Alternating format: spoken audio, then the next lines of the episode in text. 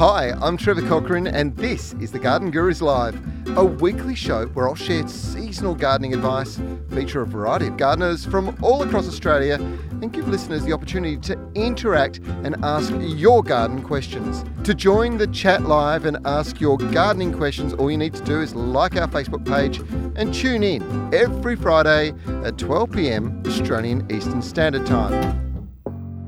This program is brought to you by the Garden Gurus and Scott's Performance Naturals. Scott's Performance Naturals is the 100% natural and sustainable way to grow and feed your garden. Backed by years of research and developed by scientists, the technology employed enhances natural processes, allowing extra strong growth. The Performance Naturals range contains organic materials such as nature wren, blood and bone, seaweed, biostimulants, manure, and feather meal to improve the soil and encourage microbial and earthworm activity. To find out more about the Scott's Performance Naturals range, head to lovethegarden.com.au.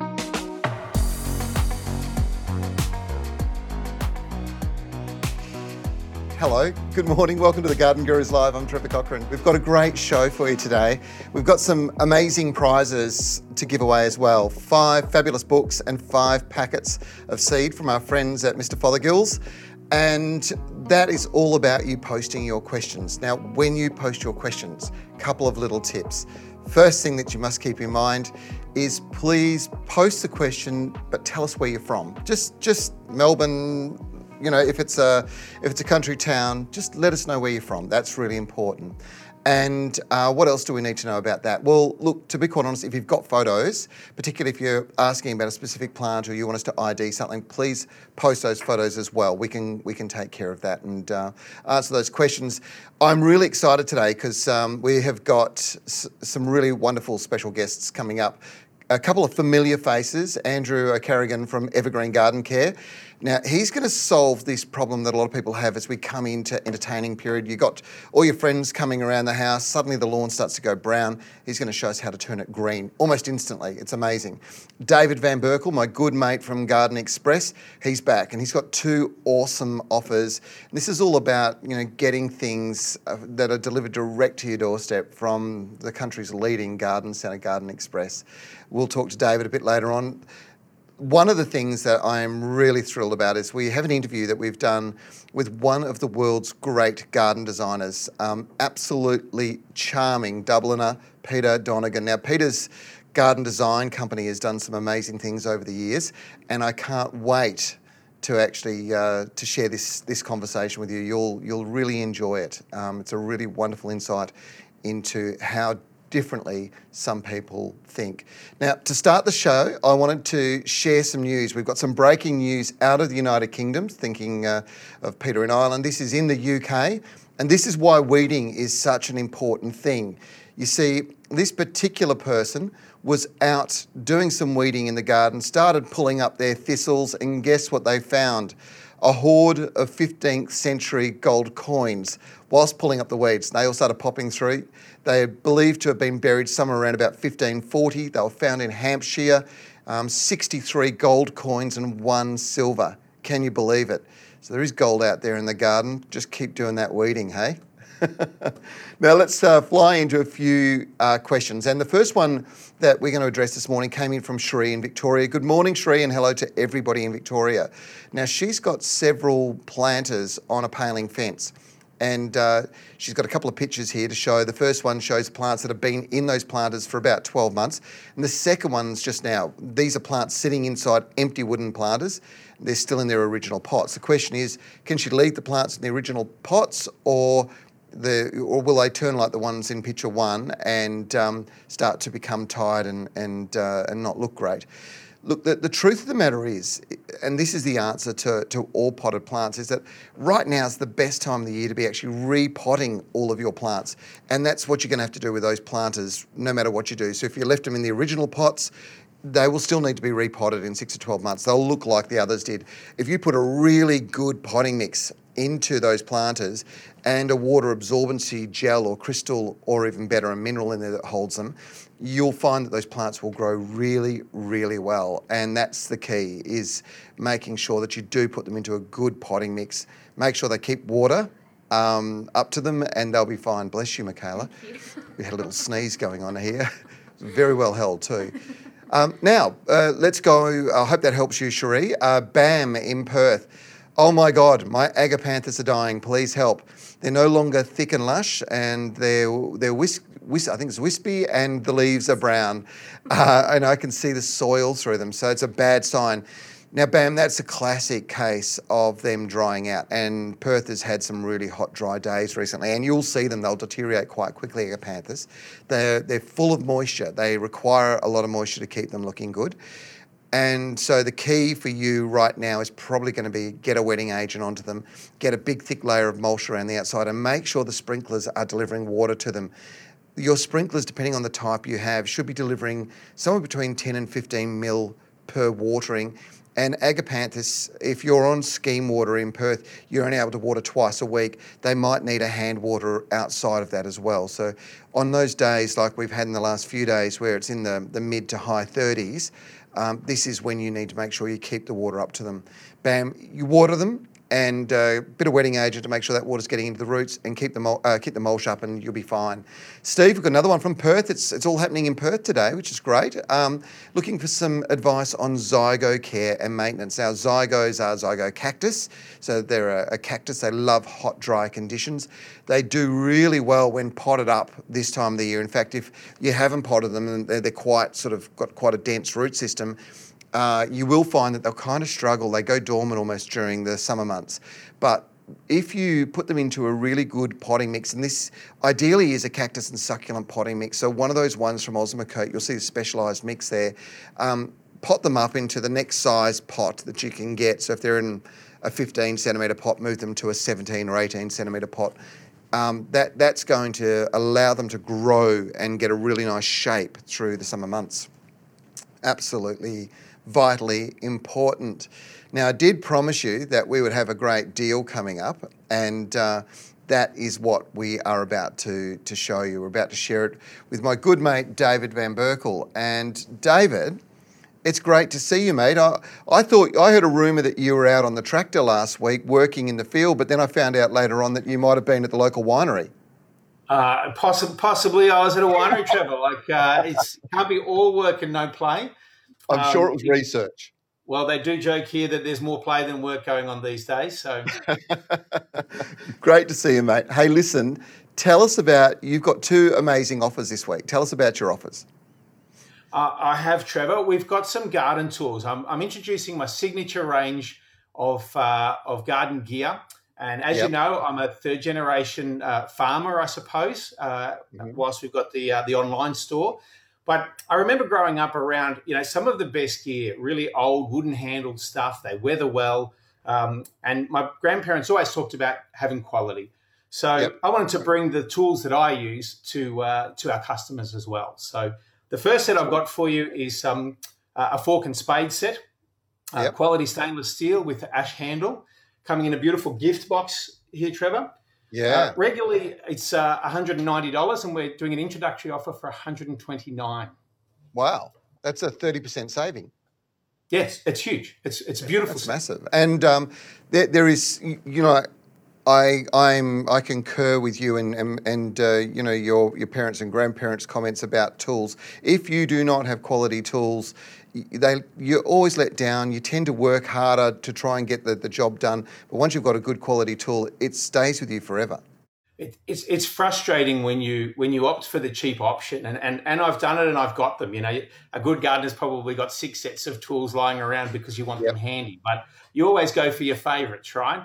Pick up that that worn pair of secateurs or something. So yep. that's what we wanted to do was just sort of you know the tools that I'm using every day uh, and, and, that I find work and last. That, that's what we wanted to do for our customers. And the other thing is stainless steel um, tools. They kind of they were huge, probably in the 70s, 60s, 70s, and there's a reason for it, and that's that they're such an efficient um, tool to use. Plus, they stay clean, right? It's not too hard to clean them back up and, and have them looking fantastic. Exactly. You know, like even clay soils tend to fall off the stainless steel really yeah. well. Um, so they maintain their sharpness a lot better. Uh, yep. So yeah, just just it's and they don't bend and, and, and break when you hit a stone or something, Trev. Yeah. So so that's a, a stainless steel border spade and a border fork for 129 bucks, a $61 yep. saving off your normal regular uh, uh, retail price. Yep, for sure. And uh, and as you can see, gift box ready to present to uh, to your dad or your mum or or awesome. you know one of your favourite gardeners. Yep. Or somebody you love. Yeah. Now, what about things like um, you know those uh, hand tools, the shovels, cultivators, scoops, those sorts of things? You've got anything in that space? Yeah, we've got one of those as well. We've got a, a nice gift box set, Trev, and we're throwing in a bonus this week of uh, of a, a, wooden handle pair of secateurs. I picked these ones up about uh, about a decade ago, and um, yep. you know, I'm an avid fan of uh, of Felco. The Felco brand is a, is a super tool, but yep. we just found that with uh, with the signature range, we wanted to present something different. So um, we've got a, uh, a garden scoop, a, um, a trowel with the uh, with the measurements on it, so you can know how deep to plant your bulbs, yep. and then a combination tool for your scarifying. Uh, that tool set, Trev, is um, regularly ninety nine dollars, and we've got that for sixty nine this week. 69 plus you get the bonus pruner plus the plus the bonus pruner. I've got, that, a, I've got a handle set here. I'm not sure if your viewers are going to see that. I've got those those pruners. I got some off you last year. They are fantastic. They are really good. What what you probably didn't mention about those pruners is it's forged steel. So it's it's one one big steel blade all the way down. It's a fantastic pruner. They are it's brilliant. Steel, yeah, yeah, perfect. Yeah. Yeah, And, and, really comfortable, Trevor. You know, that's that's the thing with a, a set of pruners has to have a nice balance in your hand. Um, yep. So yeah, these have definitely got that with a, with a decent bit of weight to them. Another lifetime tool, mate. So let, just take me back though. Ninety-eight dollars ninety, um, now sixty-nine bucks. So that's what a thirty percent saving. Again, a thirty percent. Yeah, it's Christmas time, mate. The gifts have to wow. come from somewhere. So, so okay. Well, let, us uh, so people can get their hands on this, mate. How do they do it? Uh, go to www.gardenexpress.com.au and all the offers will be there on the uh, on the homepage. And there's only one person who's going to appreciate, this Christmas message um, like you will, and that's me. Ho, ho, ho, mate. Thanks very much. Too good, Trevor. Thanks for your time. Take care, Dave. It's great to uh, catch up. What a fantastic bloke. Thanks, mate. We're going to fly back into some questions and we'll help everybody. Those are great deals from, um, from Garden Express. The quality of stuff you get from Garden Express is sensational, and that's why we work with David and, and Rowan and all the team out there. And of course, it's all delivered direct to your door, which is fantastic. So you can order online. Here's, I reckon, here's my, my favourite person, Teller from Upper Hunter. It's great to see you in, the, in New South Wales. Now, you're saying indoor plants are having a huge revival throughout COVID. Um, but lots of greenery gets a bit old for you. So, what plants are best suited for flowers indoors? And Teller, one of my favourites, and, and they are absolutely gorgeous, are what known uh, what are known as the flamingo flowers or uh, anthuriums, and they are just the most amazing uh, indoor plant. Beautiful dark foliage, wonderful lily-like, um, and I remember the lily family, lily-like um, flowers in pinks and whites and beautiful reds. There's a whole range of them out there. So that's without doubt they're, they're probably the best. Of course, the the hardiest and most common is probably the spathiphyllum. They are without doubt brilliant. And something that's not really a flower, it's a bract, but of course, right at the moment, uh, there's nothing quite like poinsettias. So there's a few ideas for you. I hope that helps. Melissa in the Gold Coast, hello to you, Melissa. You've got a small young feijoa tree. Now, it's been planted in a pot on the balcony in a lovely sunny position. Plants watered frequently with good drainage, but over the last few weeks, the leaves and the plants have started to discolour. They appear dry and shriveled and, and it appears to be getting worse. Why is this happening? Um, the other surrounding plants around the feijoa are all doing fine. Well, this is kind of not good news for you. It's not water, it's not too much sun. What it is, is a little insect known as the red spider mite or two spotted mite. This is a, it's a tiny little insect that actually gets underneath the leaf and it punches holes in each of the individual cells and sucks out the nutrient, including the green uh, of the chlorophyll, as it eats them. There's millions of them be sitting underneath those leaves. And what it does is it leaves the plants looking very bland. It's like it's just lost its colour. It's not happy, it's not healthy. And eventually the leaves go silver, they shrivel, and they'll fall off. You really need to treat this, and there's two ways you can do it. One is that you can get a hose on, um, one of those hose on uh, liquid uh, uh, horticultural soaps. So there's a few different types. You can also do um, you can use oils in the same way, but you have to you actually have to get it underneath the leaf, which is not an easy thing to do. The other thing you could do is you could go online to a website called thegoodbug.net.au and the Good Bug site sells predatory insects. So these are mite varieties that will predate the other mite variety. It'll, it'll actually eat the red spider mite. And um, it's simple. You literally order these online. They come in a in a postal tube, in a tube like that, and you'll see there's some leaves inside. You pull those leaves out, and you actually put them into the base of the pots, all around your balcony. Because the other thing I should say is that it's not an exclusive thing with feijoas. They love feijoas, but they will move to the other plants as well, and they're probably already there. So stopping the problem getting out of control will be putting the predatory mites all around that area.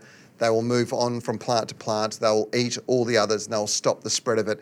It's better than using poisons. It's certainly a lot easier than trying to spray underneath all the foliage and, and get control with a, an eco soap or oil kind of product.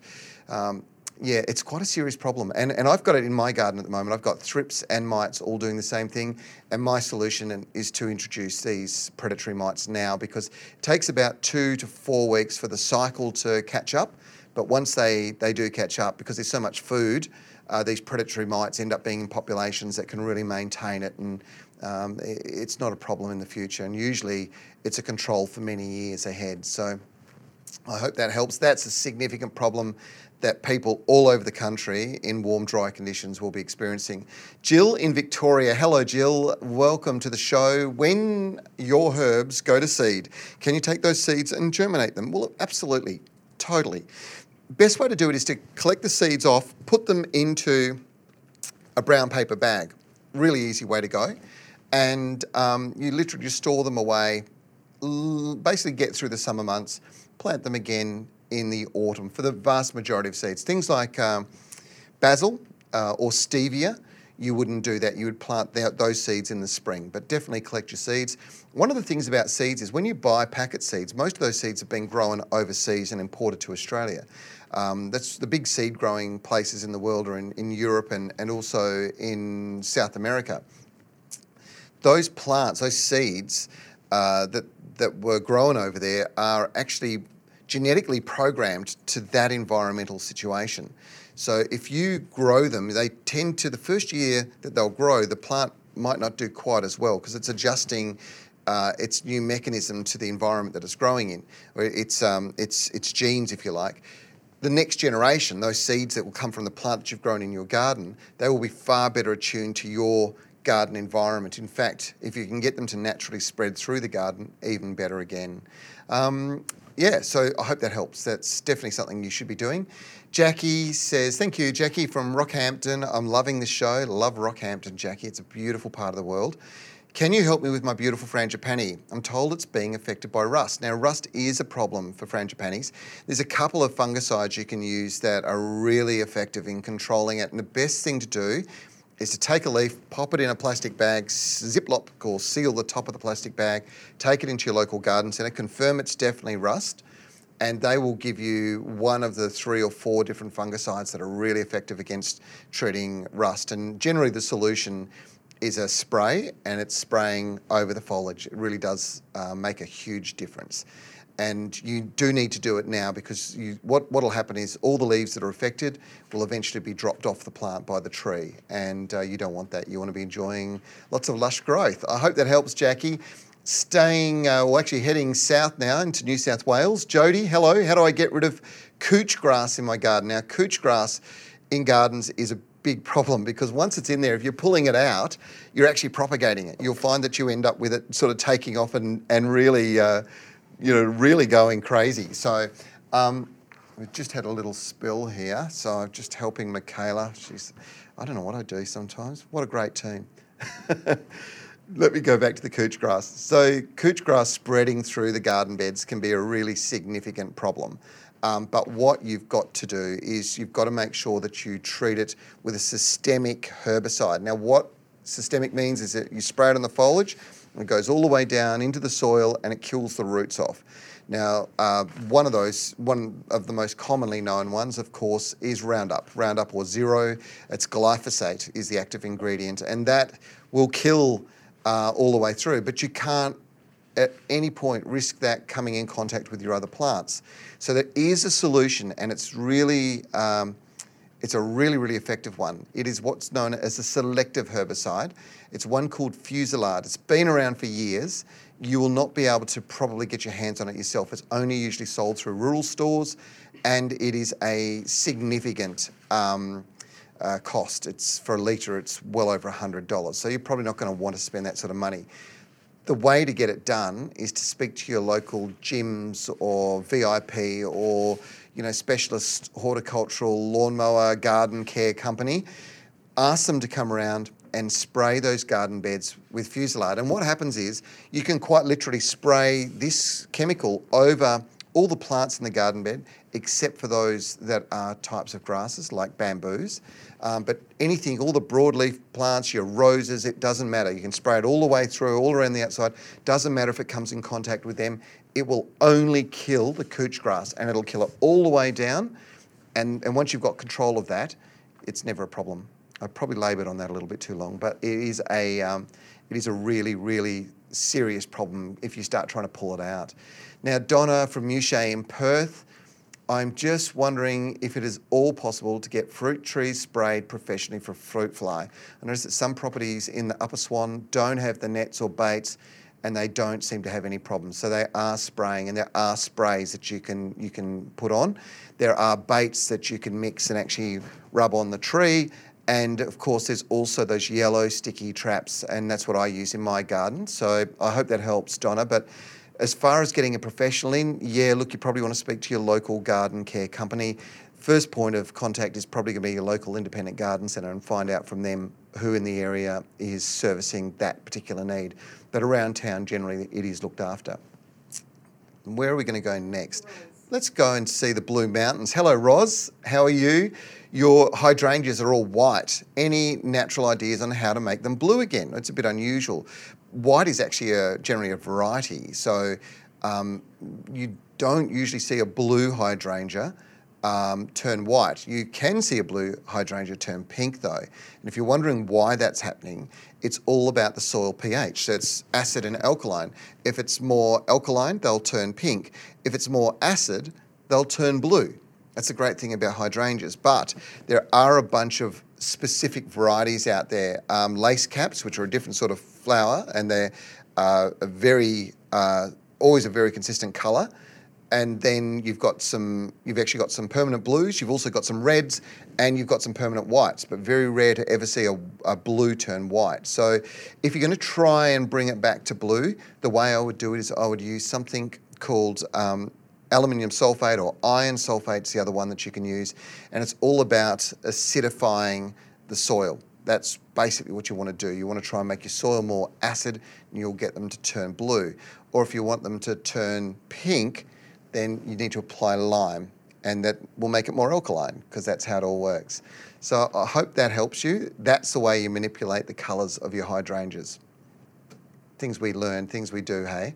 Um, got a nice comment from Bam. Thank you for your advice. Love you guys. My Aggies will thank you for it. Will send us a photo, Bam. That's great. Great feedback. Thank you. Now, I'm really thrilled uh, with my next guest who's joining us. And um, it, was, it was just during the week I had the opportunity to speak with Dublin based garden designer. And um, this guy, Peter Donegan, is an exceptional designer doing some really fascinating work. So I hope you enjoy this chat as much as I did. Visit the Garden Guru's online store and browse through a collection of high quality, German made Wolfgarten tools. You'll also find a range of books with information to help create and maintain a beautiful garden. You can also access the online store on the Garden Gurus Facebook page. Use the code GURUS for free shipping on orders over $30. Offer ends 31st of October.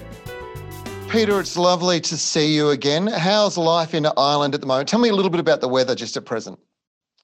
Um, well, it's great to see you too, Trevor. But uh, regarding Ireland's, Ireland's, Ireland's, Ireland's weather, um, I think Ireland is predominantly great for growing grass. Uh, mm-hmm. Lots of rain, um, and sometimes even when the sun is shining, it's also raining as well. And um, but, but, but ultimately, I think Ireland is. Uh, is a magical daydream of a place for a, a tall grown up child like me who yeah. probably hasn't entirely evolved and manages to translate some of those daydreams into things that photosynthesize. Yeah. yeah. Tell, tell, me, you know, I, I love the Emerald Isle. It's a beautiful place, home to some spectacular gardens, and you're so lucky to be able to work there. But it, over the last few years, you've really done some pretty amazing stuff with historic gardens, haven't you? Yeah, I've been fortunate enough, to be honest with you, Trevor. Uh, 2018, I was selected to represent Ireland, and I designed one of 14 international gardens to commemorate the centenary of the ending of World War One. Mm-hmm. Um, they were called Jardin de la Paix or Gardens of Peace, and so my garden was located in a 13th century castle in the dried up moat, 30 foot below street level. And um, uh, I relocated to France for probably about four months in total. And we, we, we built this garden. It's, it's entirely unusual because most gardens that you see or that your viewers would see um, a bit like your the, the garden you did the 40k and 40 days garden. Mm-hmm. it, eh, you'd walk in and you'd see it at eye level and you'd look down at your feet but this one the first time you saw it was almost like being in a helicopter looking down into the moat and then you were sort of wooed down into it and then it became a question of whether you stayed or not. Um, uh, so that was one. I think then we went and did a uh, a spring flower show garden. So for those who who maybe live in a different continent with different climates, mm-hmm. ultimately trees without leaf just on the verge of coming into, and to make a show garden for the Royal Horticultural Society in spring with a full team. Um, and we did that. We got a silver medal from there, and we were due this year to go back to France employed directly by the uh, French castle on this occasion mm-hmm. to do the internal courtyard of the, the castle, which is a another feat of how do you get everything in. Um, and we were also due to Hampton Court Palace Flower Show, another Royal Horticultural Society show, um, and also the largest flower show in the world. So it's been a little bit of a whirlwind uh, over the last three, four years. Yeah. Um, and then I think there's a point where it's sort of um, it was put on hiatus is probably a very eloquent word. Yes. Yeah. Yeah. yeah. yeah. So so with the the work that you've been doing, the considerations as the designer, you you're obviously you want to be sympathetic to the history of the garden, you, but you're bringing bringing a touch of Ireland to the design. To how, how, how does that all work? In in the French castle, it was a tricky one, but ultimately, if you go back to old Irish poetry, what you start to realize is everything was done through symbolism. So Ireland would have been not said in poetry, but it would have been represented by a cow or usually some sort of um, you know thing of again, it's the ultimate of, of daydreams and how do you write a letter without mentioning somebody's name and how you actually feel about them. Yeah. so, in a, in a sense, the the ideology of having a sort of a shamrock with three parts to a garden was way out the window, and anything of leprechauns was certainly definitely gone out the door. You couldn't have had any of that sort of stuff in it.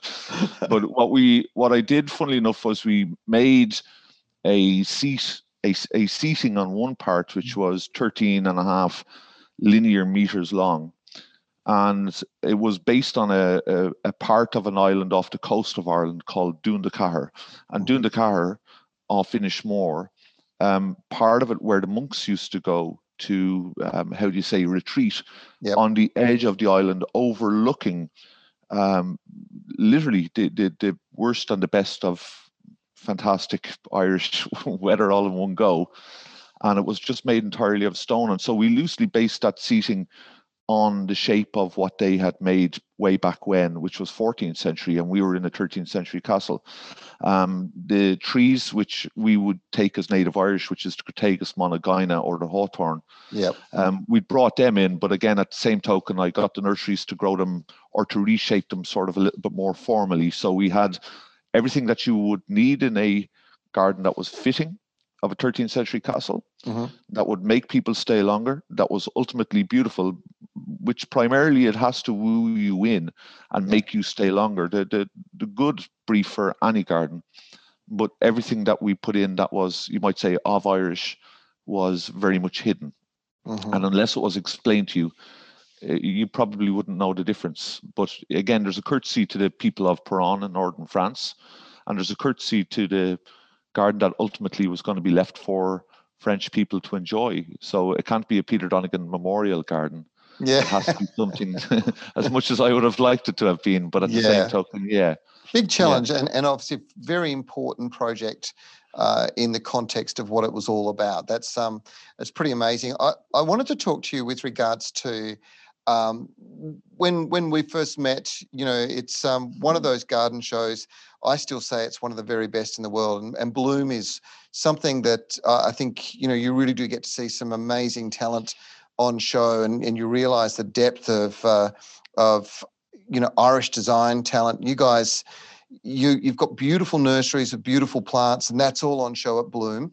But but the design side of things is such a big deal, and and you've been covering it for media. You've been participating in it. Tell tell us a little bit about Bloom. Um, Bloom I guess was Ireland became uh, Ireland's premier garden show in 2007. Uh, it was billed as as Ireland's answer to Chelsea, um, but I guess when you take a collective of 30 plus designers who've never uh, had the opportunity within their own country to to piece a show together. So when we first met, it was in 2007, and it was mm. about seven o'clock in the morning, and there was a full crew traipsing across this show garden, which was about to be open to the public for the first time. Um, and I think now, since then, what it did was it gave me, and certainly a lot of other designers in this country, an opportunity on our own doorstep to not have to travel to the bigger island, as I call it, or, or mainland UK, yep. to to go and build show gardens abroad, which was the only really was the only way in at this at that time anyway to to go and do it. Uh, since then, I have gone and done um, a couple of gardens with the, the Royal Horticultural Society, but there's no question about it. Uh, you you certainly look at what the others are doing. Um, you certainly notice the the changes and trends, and garden design, I think, on an international level, which has been obviously you've seen and you've been there a couple of times and we've met each other a couple of times there. Mm. But when it's on your own doorstep, it does have an influence and people do tend to notice it. And Ireland evolved very, very, very quickly because all you need is one person to go uh, ahead of the block or ahead of the curve yep. for it to get the media attention. And you'll swiftly see that others will follow the, the, the next year, at least in the finishing touches and in the levels that are required and in the demands that are required in that and, and you know how tricky that is trevor mm. and you know look it's it's one of my favorite shows because it has evolved in the, the three times that i think that i've been there over the last decade every single time it just gets better and better it's a great show to visit one of the things that's really impressive about the show and, and is a point of difference for me to a lot of the other shows in the world is the trends that you do see there. And uh, Irish nurseries are, are doing so much work with regards to new plants and and new trends in plants. What's what what are the big moves over there at the moment with regards to popularity? The, the big move, Trevor, and, and, and to, to go back for your viewers, if you go back to 2000 and one, say to five, 15 approximate years ago, everything or every remit that I was given as a garden designer was of low maintenance. It was an expanse of a patio. It was usually some sort of bamboo, Phyllostachys, or yep. uh, a variation of Fargesia, maybe. Um, and ultimately, there wasn't a whole lot of excitement to it as far as I would have been concerned anyway, but that was usually what, what I was asked. Uh, when you go to the uh, international, I'm hesitant to say the word, but depression or recession of the tens going forward, everything seemed to be sort of culled and cut back. And it was how do you make a garden on, on a lesser budget to an extent? Yeah. And so you've gone from a low maintenance of little planting to uh, another five years forward of little to zero planting.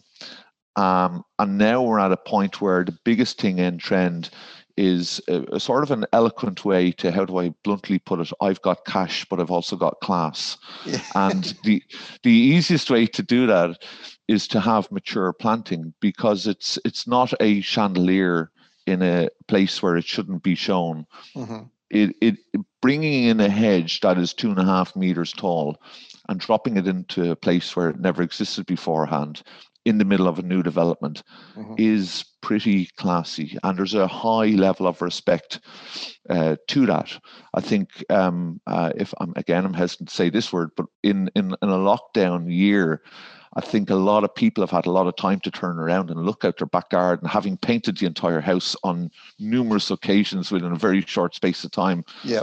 And they've also turned around and said, my my my grey walls that are of symmetry don't really inspire me. We should do mm. something different.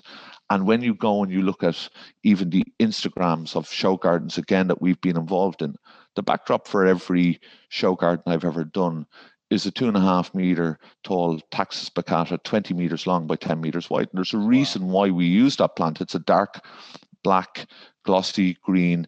Every color bounces off of that.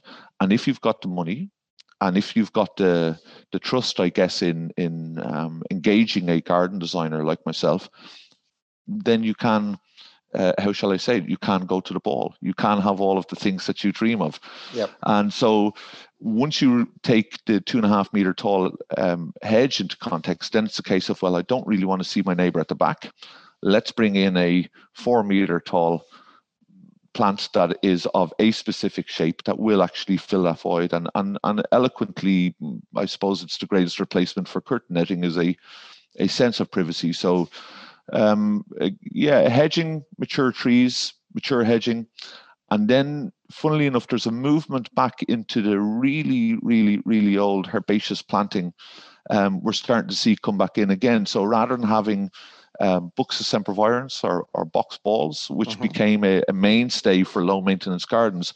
If you look at what's happening behind the scenes with places like RHS Wisley, which is Royal Horticultural Society's flagship garden, yeah. one of the things they'd come out with was a an alternative to box hedging um, area of about a half an acre and it was for designers like myself to go in and say, well, okay, that would do as a replica hedge. And and ultimately what it was saying was, look, pest and disease is going to prevent you from, and of course we've had pests and diseases come in to do with the with, with box hedging, box blight, as you'd well be aware. Yeah. And and it's just coming up with uh, alternatives. People are starting to get smart and clever.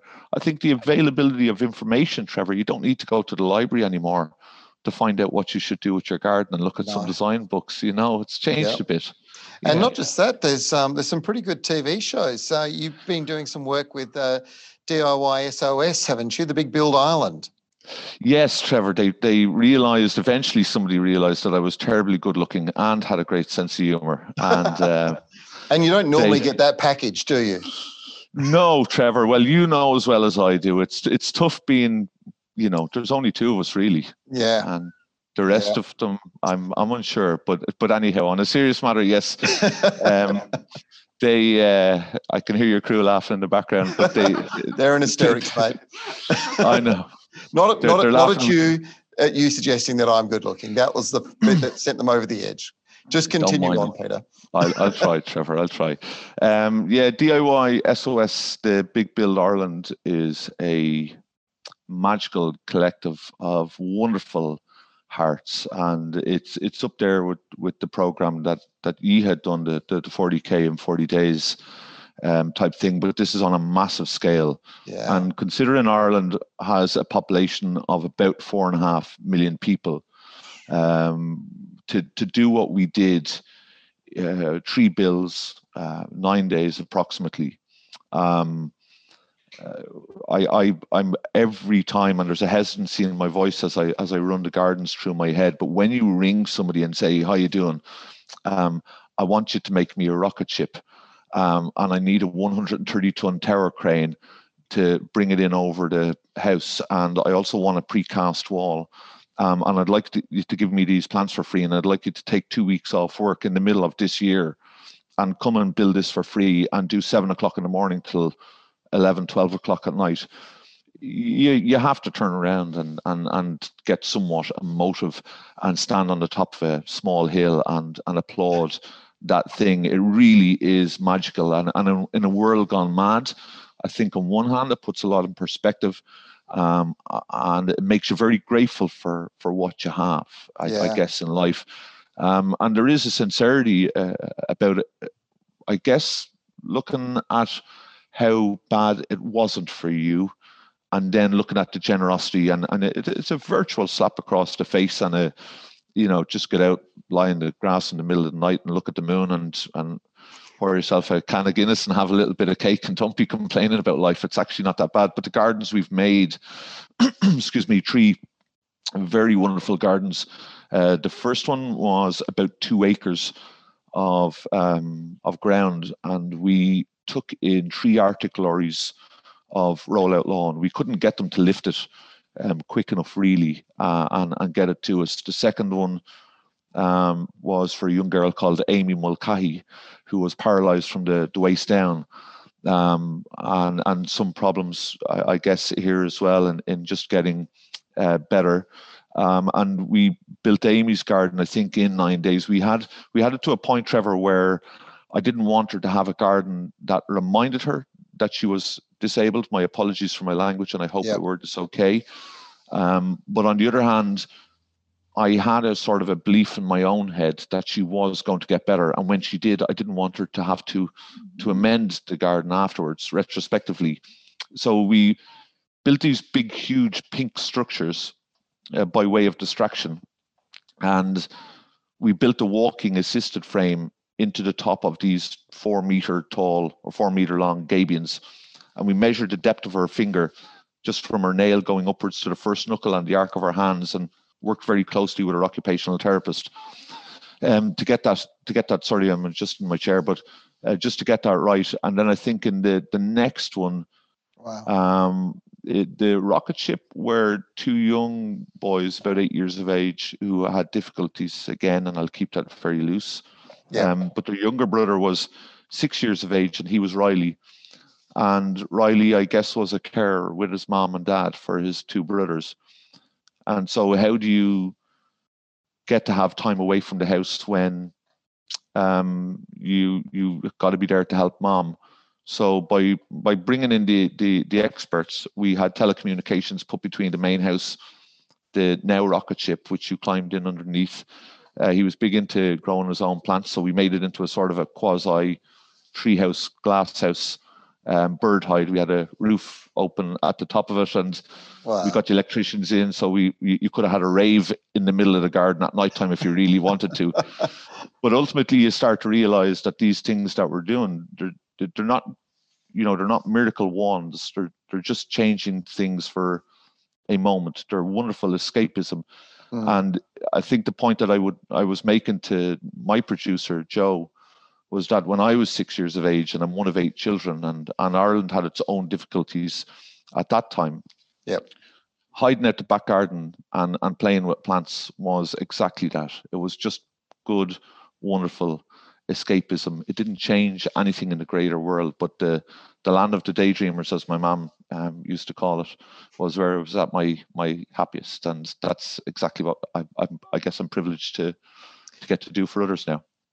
I think you know, Peter, that there is something there as well, and, and it's that reality that. Um, the garden's a place you go to to reground yourself, to re-earth yourself, I suppose, to some extent, and and you know relax the mind and get rid of some stress so you with those three gardens those three very um, deserving um, families or people who've who've uh, you know suddenly benefited from this amazing work that you and a must have been a huge crew to make that all happen um, it was an incredible pro amazing projects we i think in tipperary uh, day one, we had just shy of about 170 trades on site.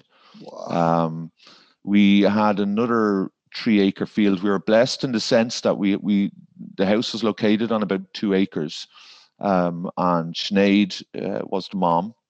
Uh, Michael was the very young man who who passed away. Literally went in with a um, a headache and some difficulties of sight, um, and and never got to come home again.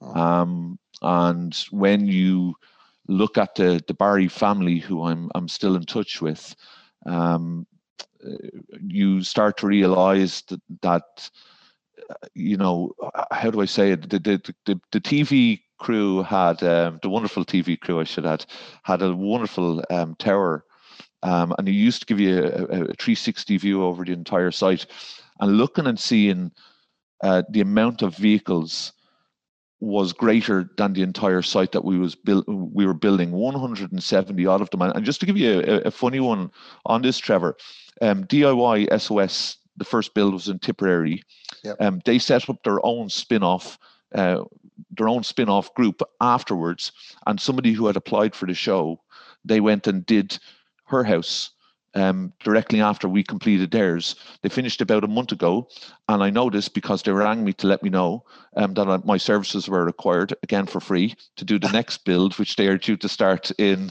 in March.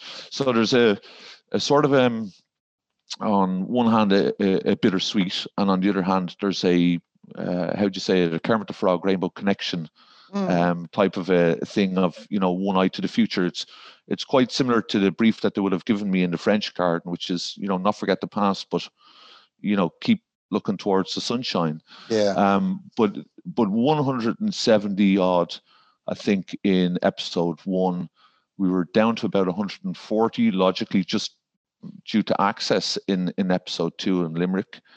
And when we got to Leixlip in County Kildare, um, in the middle of a lockdown scenario with people temperature checked and a reduction in skills and a reduction in everything on site. excuse me, um, and everything run. I should add like a a very well oiled machine and, and, and as a construction site should be done, etc., etc.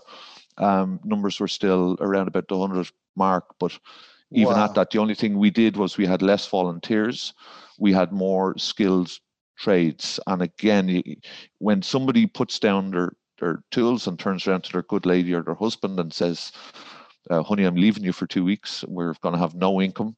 And because I'm going to volunteer, you know, that's, that's just magic, isn't it? That is magic, mate. That's, that's remarkable. Mm-hmm. Tell me, um, you mentioned, you used the, the terminology before, uh, uh, sort of looking towards sunshine and, uh, we are looking towards 2021 uh, mm. with you know a little bit of apprehension. There's still a lot unknown but there are now a lot of positives on the horizon. What what does 2021 offer you?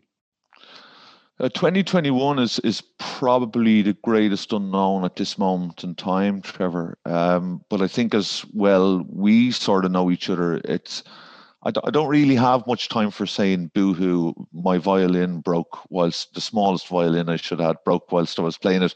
Um, you've you've got to turn around and, and and I guess try and find the the positives within the, the mixed bag that we're all in at this moment in time. Um, but I think at the start of the year, I do remember saying to one of my friends, um, a civil engineer who who's everything by equation, and I said I've got a French castle and I don't know whether I can go and, and, and visit it. I, am supposed to be back there building it. I'm supposed to be at Hampton Court Palace Flower Show and this television show I'm doing. And he, he just turned around and said, "Have you have you heard yourself talking?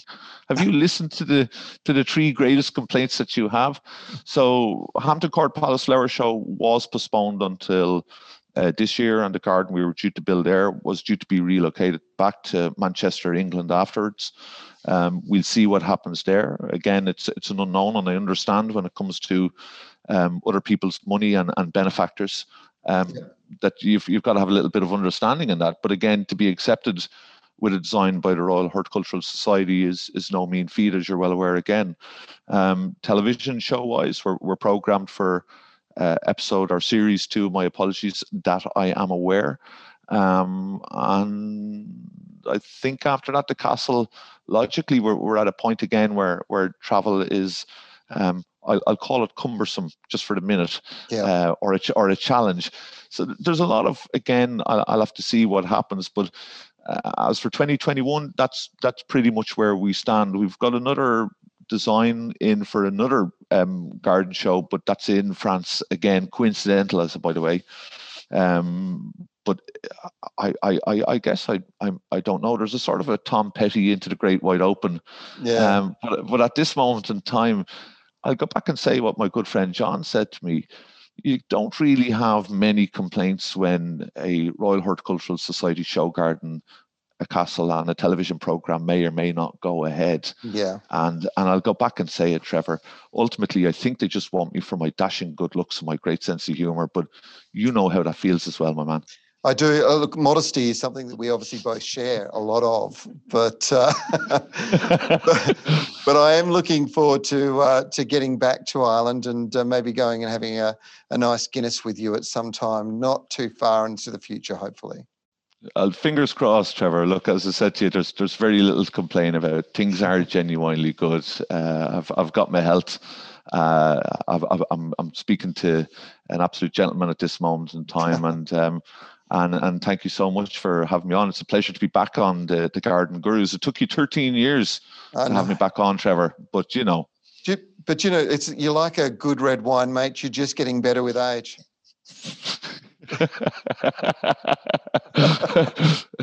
My mom would have laughed with you as well, Trevor. Good man. Thanks so much for joining us, Peter. Pleasure, Trevor. Thank you so much. and pleasure. Garden Express are Australia's leading mail order gardening service, offering a wide range of quality garden products.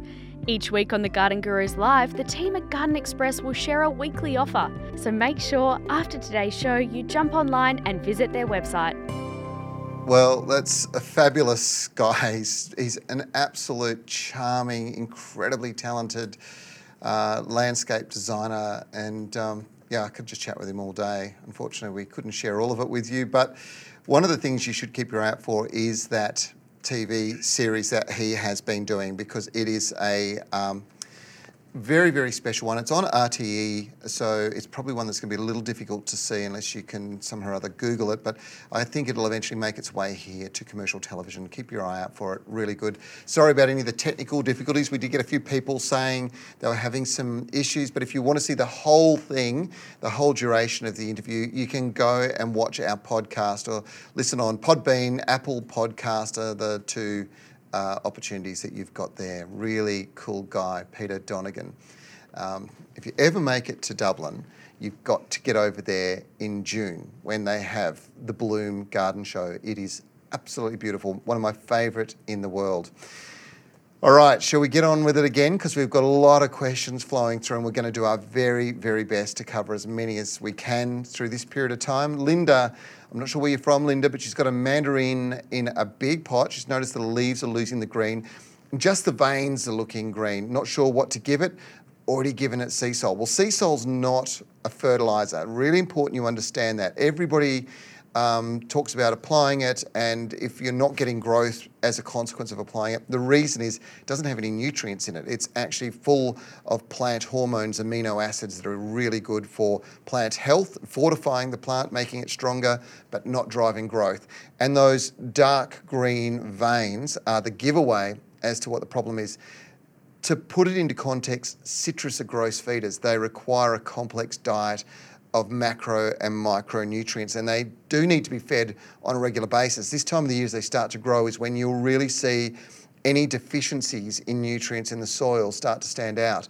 And this is why well balanced, controlled release fertilizers like Osmocote are so good. The short term fix is going to be applying some iron. So you need to be putting some iron sulfate or iron chelates into the soil. That will provide the iron which will then see the leaves all become dark green and glossy again. But in the future, the real point here is that you need to be feeding using something that's really well balanced and designed for those. So have a, have a look at Osmocote. It's, it's uh, one of those ones that you can't go wrong with because you can put a handful onto the, the top of the pot and it'll progressively feed the plant over four to six months. I hope that helps. That's um, it's a very, very good question, Linda. And don't forget, folks, when you when you dialing in and you're giving us your question, let us know where you are because um, it does help. Because somebody like, say, Jan over here in Perth, she's got this village green lawn and it's got yellow patches. Now, village green is a type of kikuyu, a lot more compact, uh, doesn't produce as many seed heads as the wild kikuyu that we know. Kikuyu is a great grass, really, probably one of the very best grasses when it comes to just a tough, reliable grass that stays green all year round. But she's getting yellow patches and she's wondering if it's a fungus. And she's irrigating it from their ATU, so it's recycled water and um, it's about 170 square metres. She's tried various products to get some results. The key with this will be fertiliser. I'm certain that it's it's not a fungus. Uh, we just haven't had the right conditions in Perth really for any kind of real fungal problems. And kikuyu is so resistant to most fungal varieties. What it could be is it could be something like African black beetle or lawn armyworm. And if you're in the northern suburbs, there is a new type of lawn armyworm that's suddenly appearing. Now, these are, um, you can test for these by soaking the yellow patch, the dry looking patch in your lawn, just on dusk. So get the hose out and literally let it run down and soak and flood the grass. Then take the hose off, turn it off, and come back and watch what happens. If you see black beetles coming to the top or you see little grubs coming to the surface, they are your lawn armyworm. They are the black beetle um, doing the damage, the African black beetle, which is quite common this time of the year. How do you get rid of it? Well, there are treatments for that. And you'll get them in your local garden centre. It's just one of those things. You've really got to make sure that you're very careful with how you go about um, treating it because some of these some of these chemicals can be quite toxic. So just have a good look at what you've got, work it out. My gut feel is it's actually just nutrient. Kikuyu is hungry, it grows like crazy this time of the year, and now's the time to be actually giving it a good feed. So I hope that helps. Now, let's keep moving on. Leonie from Adelaide. Hello, Leonie. I've, I've planted a large cutting of a hot pink frangipani about eight weeks ago. It's only just starting to increase the length of the tiny new shoots on the three branches. The branches are about 18 inches tall. How many years do you think it will take to flower? Leonie, do you want to know the good news or the bad news? This year, if it flowers, and it could do, you want to pick all the flowers off because you want it to put all the growth into the foliage. But next year, when it flowers, stand back and enjoy it because it'll be well and truly on its way, looking fantastic. And of course, it'll be probably quite compact, so you'll be able to appreciate the fragrance of those hot pink flowers. Frangipanis are beautiful small trees. I just love them. Now, Sarah has got a good question. Can I put chook poo straight onto my citrus trees? Sarah, what I would do is I'd put chook poo straight onto my compost heap but I wouldn't put it straight onto any of my plants. It needs to compost down a little bit, to break down a little bit. It can be very rich in, uh, in ammonia and in nitrogen, and that can cause burning on citrus trees. So the answer is put it into your compost heap, mix it up with your lawn clippings and things like that, and you'll end up with a beautiful black compost. You can spread that all through your garden, and you'll fertilise your garden quite naturally. Now, one of the big challenges that we all face as the summer starts to kick in and the weather conditions get drier is that soil moisture levels start to drop. And it's evident in the garden where, and particularly in the bushland around the outside of where I live at the moment, where the ground's starting to dry out. And as a consequence, the trees are measuring the amount of water that's available to support the amount of foliage that's on the tree. And as it gets hotter, they will start shedding foliage. So you'll see a lot of foliage falling onto the ground. When it comes to the general garden, that doesn't always happen. But one area that's really noticeable is lawns. Lawns will really have a significant, um, they'll tell you straight away. You'll start seeing white patches basically start to appear. And sometimes um, the lawn will just because it's growing will start losing its vitality, its lush greenness. And that's the last thing you want when you've got all your friends coming around at Christmas time. You want it to be really lush and dark green and looking happy. And to give us a little bit of advice on that, we've been very lucky to catch up with Andrew Carrigan again. G'day, Andrew. He's the technical officer at Evergreen Garden Care. How are you going, mate? Oh, we're missing. I think he's muted. I think you've muted. Uh, he's going to press the button and we're going to hear you. I can see it happening. Here he is. Still. Okay, we can go to some questions. I tell you what, we might need to reconnect, Andrew, and just hook you up one more time. There we go. Now, in the meantime, just whilst we're waiting for Andrew to reconnect, Bridget from Melbourne asked a question Is it possible to move a Japanese maple tree? It's four metres high. The answer, Bridget, is absolutely. They're a deciduous tree. The thing is, you don't want to do it now in the growing season. You want to do it when uh, the tree is dormant. So wait to the winter, try and get as much of the root ball as you can. And yes, they do transplant really well. James is in Fremantle. My brassicas were destroyed by caterpillars in winter and now they're gone and the brassicas are growing back. Is it worth keeping them or just move on? Please help me, Coco. Good on you, James. What a great question. I tell you what, those guys down in Fremantle and Perth, they're pretty interesting.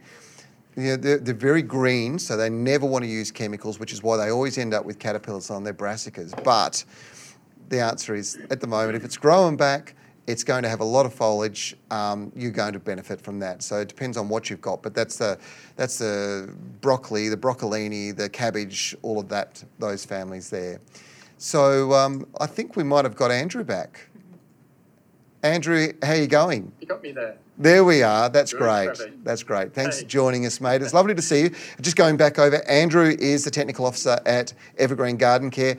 You're in a glass house. I know the level of research that you guys do with regards to product. You don't just you're not just developing your own product, you're testing it against the benchmarks in the rest of the industry. What have we got behind us there? Uh, we've got some experimental potting mix and some of our national suppliers. So it's an annual thing that we do. Um, it's ongoing in terms of our development. And for potting media, which is a, a big part of our business, we're continually looking to make sure that one, we're keeping the benchmark and we're keeping up the standards for the industry. Yeah. I know we're not here to talk about potting mix and, and, and that, but but just because you're in that environment and it demonstrates the level of, um, I suppose the the level of research and constant understanding as to the quality of the products that you're you're producing and also that's available to gardeners so that you can make sure that you're lifting the standard all the time and performance gets better and better. There's a big challenge at the moment with potting mixes because there's been such a huge growth in the, the garden market this year that um, all the raw materials are getting getting used up, aren't they? So you're constantly researching new materials. Look, we've got uh, very happy gardeners out there buying loads and loads of potting mix, and for our sector, which is based on a lot of the raw materials from pine, um, and so you know similar materials out there, they're getting drawn down very heavily, and we're having to continually race to keep up with demand.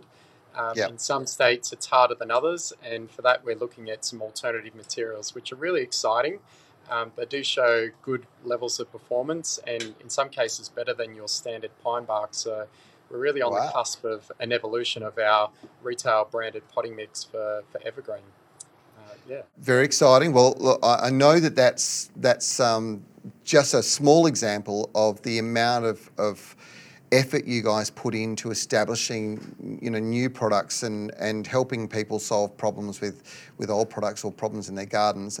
One of the big things and i mentioned it just before is that as we move into drier conditions um, the way plants perform particularly lawns changes quite dramatically. And as we come into Christmas, when you've got all your friends coming around, your neighbours coming over for a glass of wine, you want to go and sit out on the lawn, you want the lawn to be lush and green. But we start seeing sometimes patches emerging, or the lawn's had a big growth period with warmer weather, and suddenly it's lost its vitality. You guys developed a product that really, in a very short period of time, turns the, the lawn into a beautiful, rich, dark green.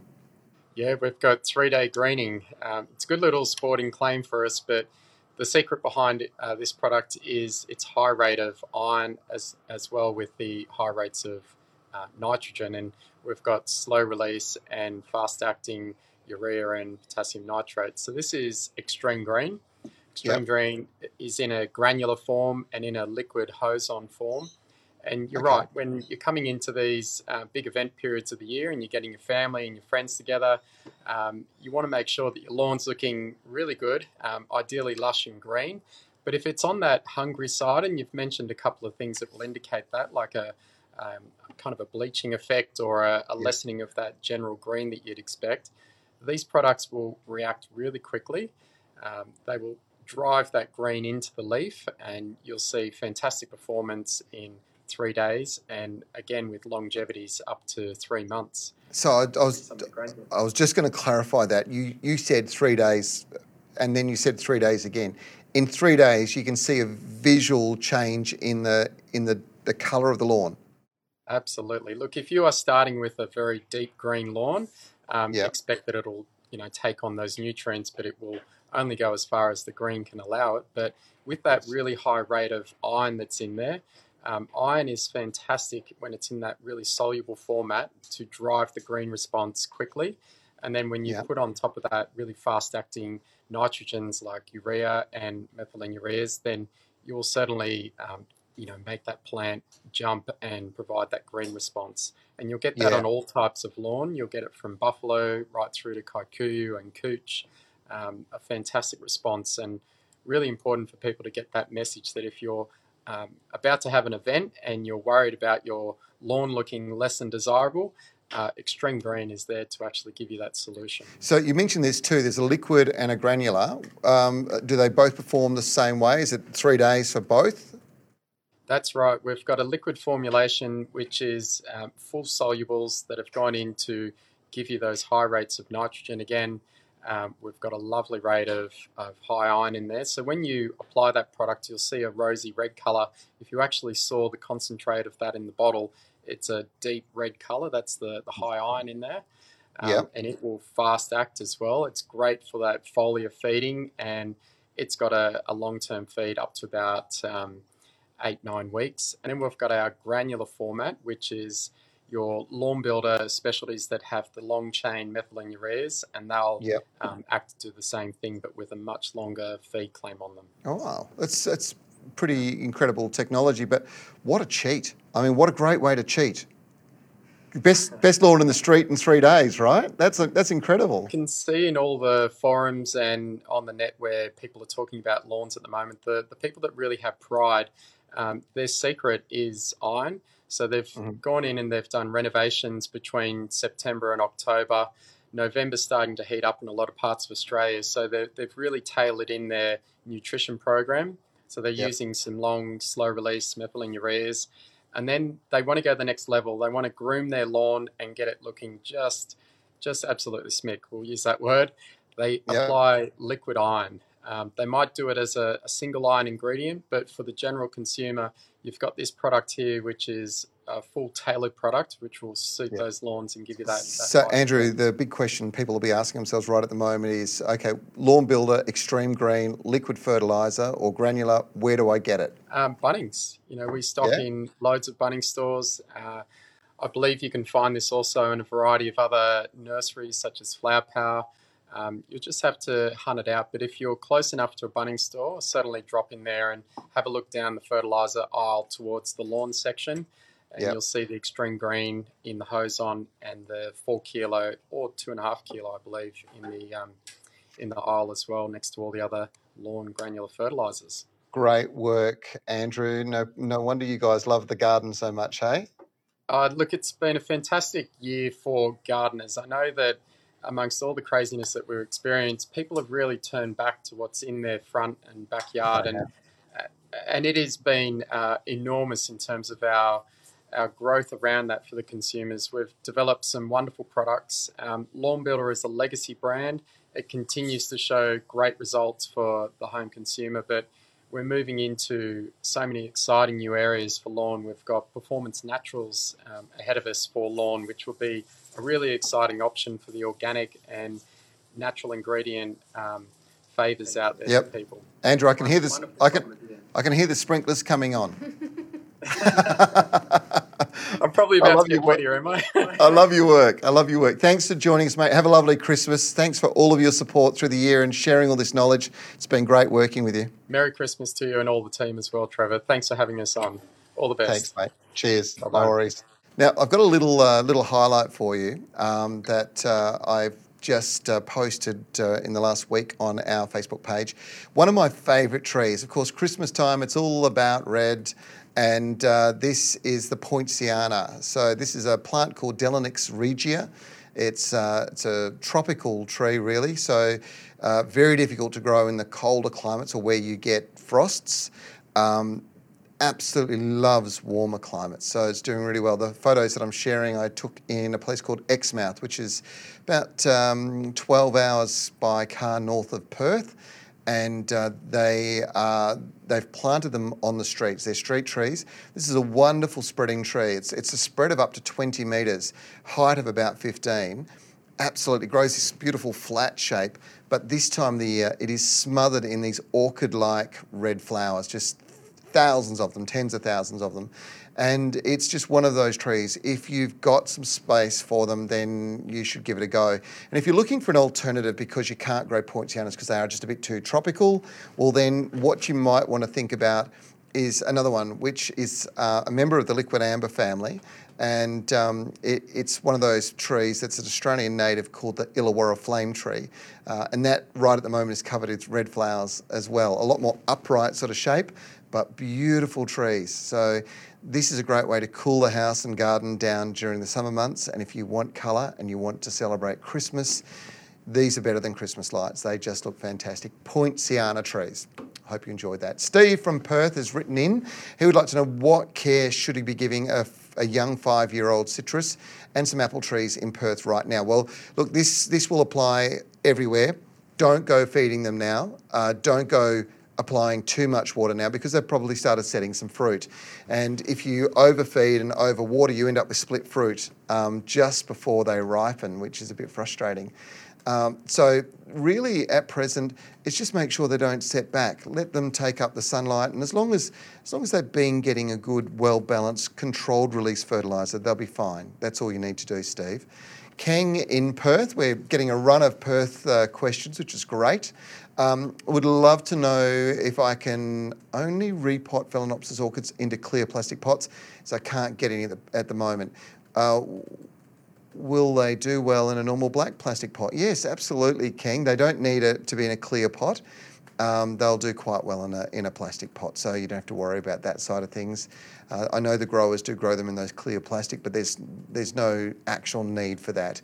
Um, Phalaenopsis orchids are, of course, the moth orchid, and right now you'll be seeing that um, they should have. Some of them will have finished f- their flush of flower from the spring, and they'll actually put out new growth off the flower stem, which will end up being some more flowers that'll come in probably just after Christmas, probably sort of even late January, and you'll get them. They should last all the way through um, the autumn months, which is great.